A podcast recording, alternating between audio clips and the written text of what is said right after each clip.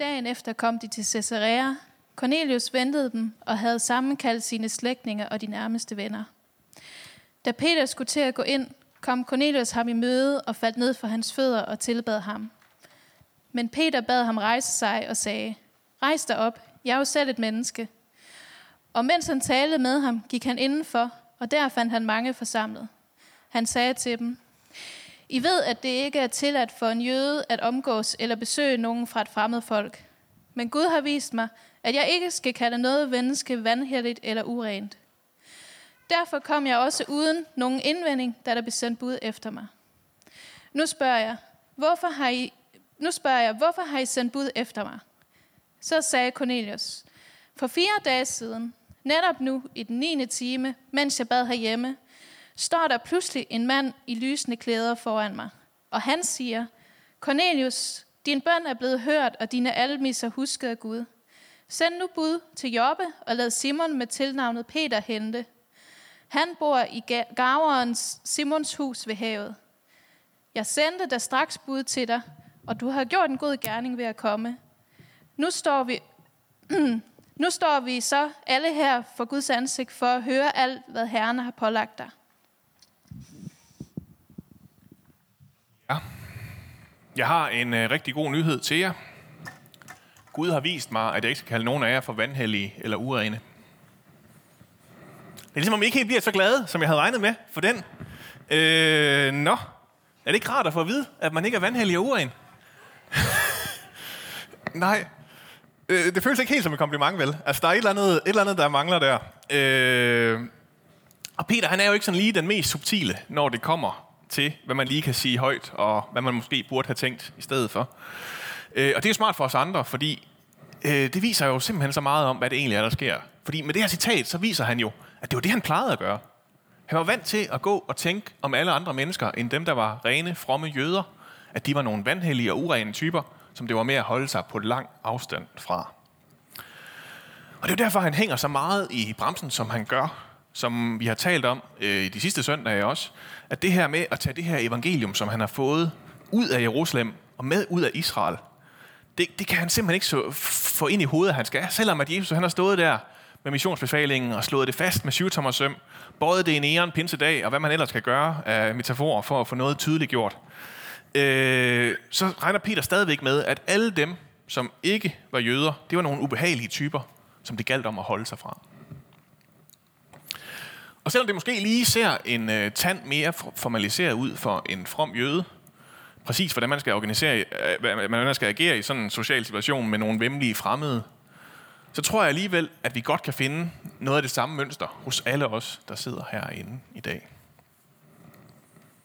For den største længsel i et hvert menneske, vores dybeste behov, det er accept. Accept af, at det er, at jeg er ok, at det er okay at være mig. Og derfor så er vores største frygt også at blive afvist. Munken og professoren øh, Henne Navn, han siger det sådan her. Øh, I'm so afraid of being disliked, blamed, put aside, passed over, ignored, persecuted and killed that I'm constantly developing strategies to defend myself and thereby assure myself of the love I think I need and deserve. Jeg oversætter lige. Jeg er så bange for, at folk ikke vil synes om mig, at de giver mig skylden, kasserer mig, springer over mig, ignorerer mig, forfølger mig og dræber mig, at jeg konstant udvikler strategier for at forsvare mig selv, og på den måde sikre, at jeg får den kærlighed, som jeg tror, jeg har brug for, og som jeg synes, jeg fortjener. At man ikke synes om mig, og at man vil slå mig ihjel, det er cirka det samme inde i hendes navn, så i mit hoved. Øh, det er som om, at den her frygt, den ligger simpelthen så dybt hos mig. Så jeg tror, at jeg er nødt til at, at finde en fix for det. Det er også kun mig, der kan fikse det, og derfor så er jeg nødt til at sikre mig, at jeg alligevel får den kærlighed, som jeg synes, jeg har brug for, og som jeg synes, jeg fortjener. Find en eller anden måde at være tilstrækkeligt likable på, eller øh, pas på med at gå ind i for alt for svære rum, eller hvad det nu er, jeg kan gøre. Hele tiden udvikle nye strategier, så det bliver accept og ikke afvisning, jeg får. Og en af de nemmeste og ældste strategier til mest mulig accept og mindst mulig afvisning, det øh, er at agere efter noget, som psykologerne kalder for similarity bias. Øh, vi har sådan et par briller på, der fortæller os, at jo mere folk ligner os, jo større chance er der for, at de accepterer os. Og det er jo selvfølgelig ikke øh, nødvendigvis bare primært fysisk, men også i væremåde og sprog og opvækst og så videre. Jo flere af de her ting, vi kan vinge af, jo bedre kan vi egentlig bare sådan lide dem, uden vi sådan helt opfatter det. Ej, er du også fra Quebec? Hyggeligt. Kender du så? Og så er den der der, ikke også? Øhm, præsten, Judin Peterson, han rammer plet, når han illustrerer, hvad det er, det vækker i os at møde det her fremmede menneske, som opfører os så anderledes end os. I hans oversættelse af Jobs bog, kapitel 31, vers 15, hvor han har oversat det med, Did the same God who made me make them? Altså, vi kan simpelthen ikke forstå, at vi kan være en del af den samme menneskehed, at det er den samme Gud, der har skabt os. Måske må der være lidt neandertaler i dem, eller et eller andet. Der er en eller anden ting, som gør, at jeg simpelthen ikke kan finde ud af, hvad det lige er, der binder os sammen. Måske er det sådan, som de ser ud. Måske er det sådan, som de lugter. Sådan, som de taler. Sådan, som de lever. Som gør, at vi bare ikke kan finde ud af at have det her fællesskab. Vi ikke kan finde ud af at have den her accept hos hinanden. Så det er altså der, Peter står, da, han, da Gud nu pludselig siger til ham, at han skal gå ind i besættelsesmagtens hus. Og det bliver kun mere ubehageligt, da han så kommer, og Cornelius han lægger sig fladt ned for fødderne af ham. Vi er nogen, der har prøvet det, og det er altså, det er altså en træls oplevelse. Det var under en prædiken, mens der var en, der fik et øh, psykotisk sammenbrud, nogle af jer vejer. Jeg tror, det var hårdere for ham, end det var for mig, men det var godt nok også besvær, eller øh, akavet at være mig i den situation. Øh, det, det er simpelthen svært at komme ud over. Det er ligesom om, der er noget, der kommer i vejen og bryder groft med ideen om, at den her interaktion skulle blive god allerede fra starten af. De er så fremmede for hinanden, at Cornelius han tror, at det passende at gøre, det er at kaste sig ned for Peters fødder. Men på en eller anden måde, så er det som om, at det faktisk hjælper dem med at komme på niveau sammen. Fordi Peter han udbryder, rejs dig op, Cornelius, jeg er jo selv et menneske. Og han får på den måde mindet både ham selv og Cornelius om, at de faktisk begge to er mennesker. At de faktisk er en del af et større artsfællesskab. Med nogle hjerner, der er lidt for store til dem, som sætter dem i stand til at tænke og føle alverdens ting. Og så er han faktisk klar til at træde ind over den forbudte dørtærskel, mens Cornelius han distraherer ham med lidt småsnak. Og så er han kommet ind, og så er det her, de her sindssyge ord bliver udtalt. I ved, at det ikke er tilladt for en jøde at omgås eller besøge nogen fra et fremmed folk. Men Gud har vist mig, at jeg ikke skal kalde noget menneske vanhelligt eller urent. Derfor kom jeg også uden nogen indvending, da jeg blev, der blev sendt bud efter mig. Os, der har læst de foregående øh, kapitler her, kan godt være lidt i tvivl om det der med, om, om det var helt så elegant, at han kom uden indvending, øh, hvor, hvor villig Peter var til at gå. Men nu er han der i hvert fald. Og så står det altså sort på hvidt her. Det er slut med at kalde nogle mennesker for rene og vanhellige. Men hvordan kan det så være, at det er noget af det, som vi har gjort os allermest skyldige i i kristenhedens historie?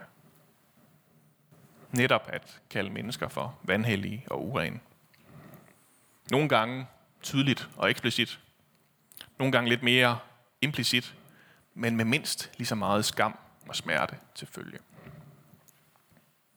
Gennem epokerne har det heddet alt fra hekseafbrændinger til slaveri, til forfølgelse af homoseksuelle. På den åbenlyse bane. Og så har der været alt sammen, øh, alt det andet også under. Og alt sammen grundlagt på en frygt for det anderledes. Den viden, opførsel, hudfarve, der ikke lige passede ind i vores lille cirkel. Og igen, helt nede på hverdagsniveau, når der bare dukker en op foran mig, der ser helt anderledes ud end mig, og jeg ikke ved, hvad jeg skal gøre, så går jeg i en lang bue udenom i stedet.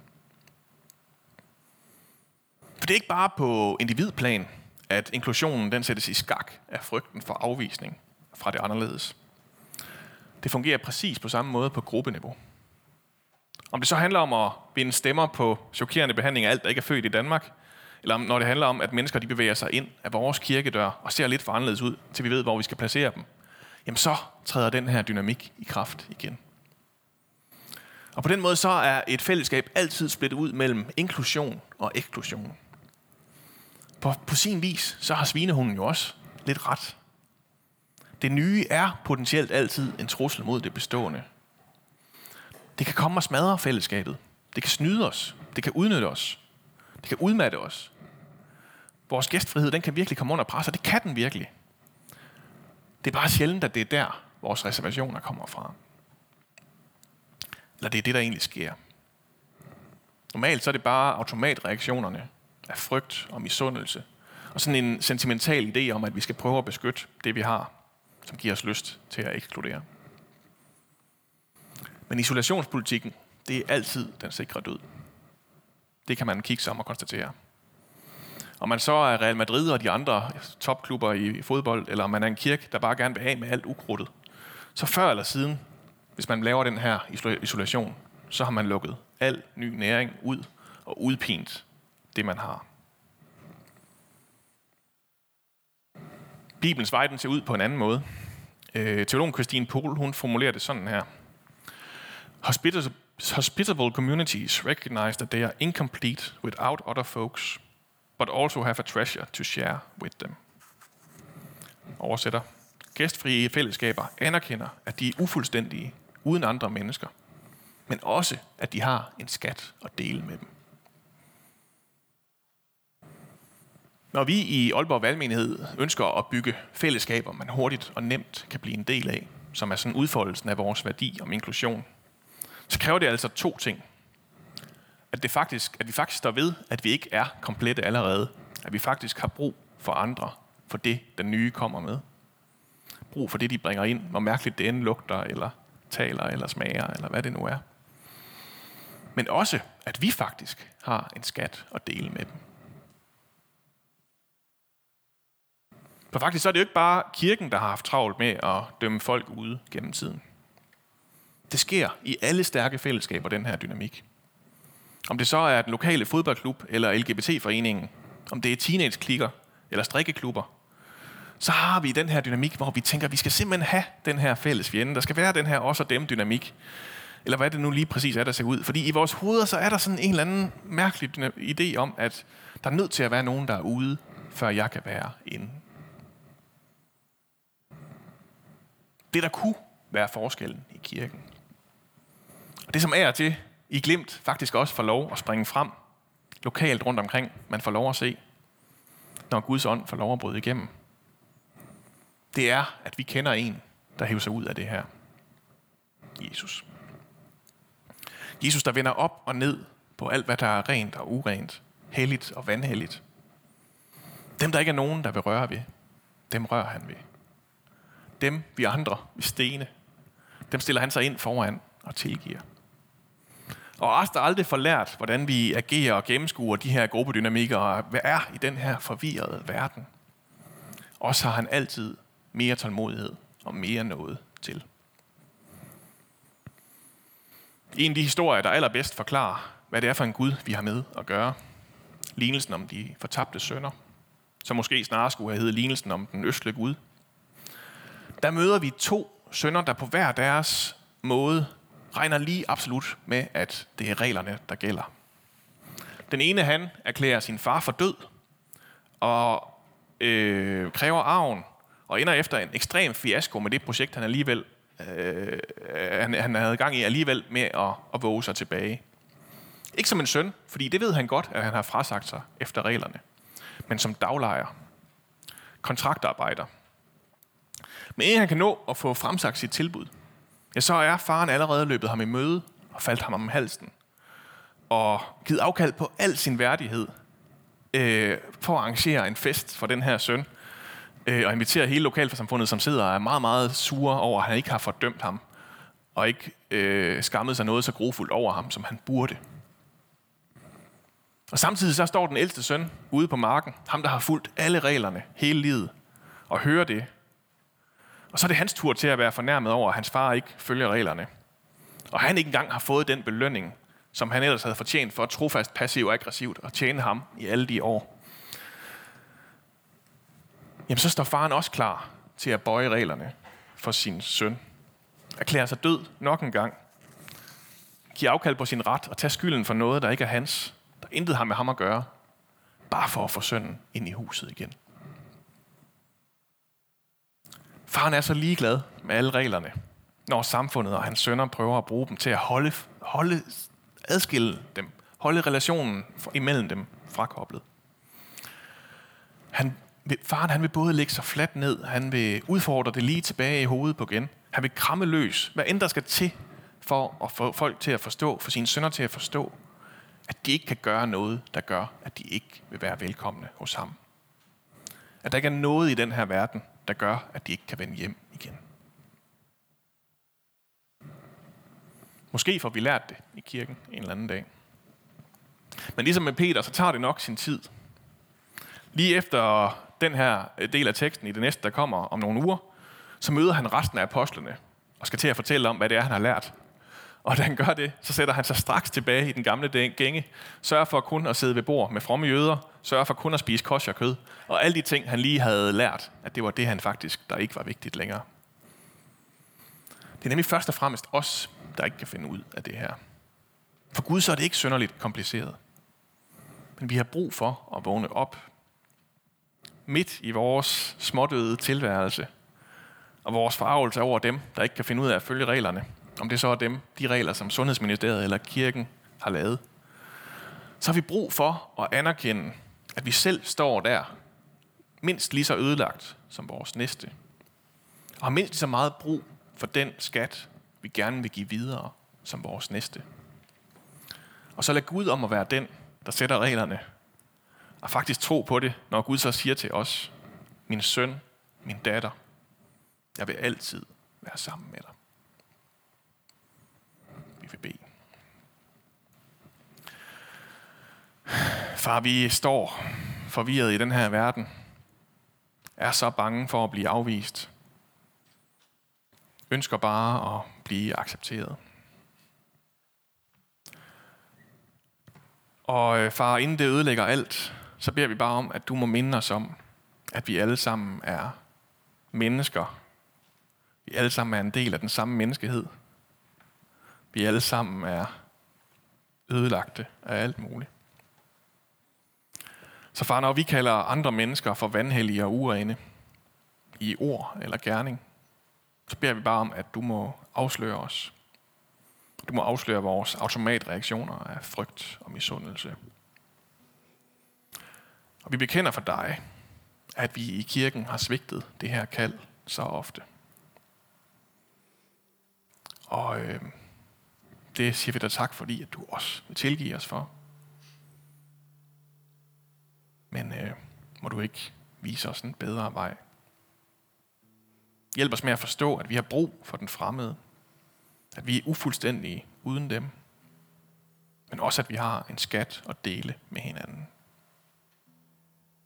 Jesus, tak fordi, at du vendte op og ned på alt det her. At du gik ind i de huse, andre ikke vil gå ind i, og du rørte ved dem, andre ikke vil røre ved. Tak fordi du viser os en Gud, der altid vil relationen med os. Lige varet, hvor mange regler han skal bøje for at komme derhen. Amen.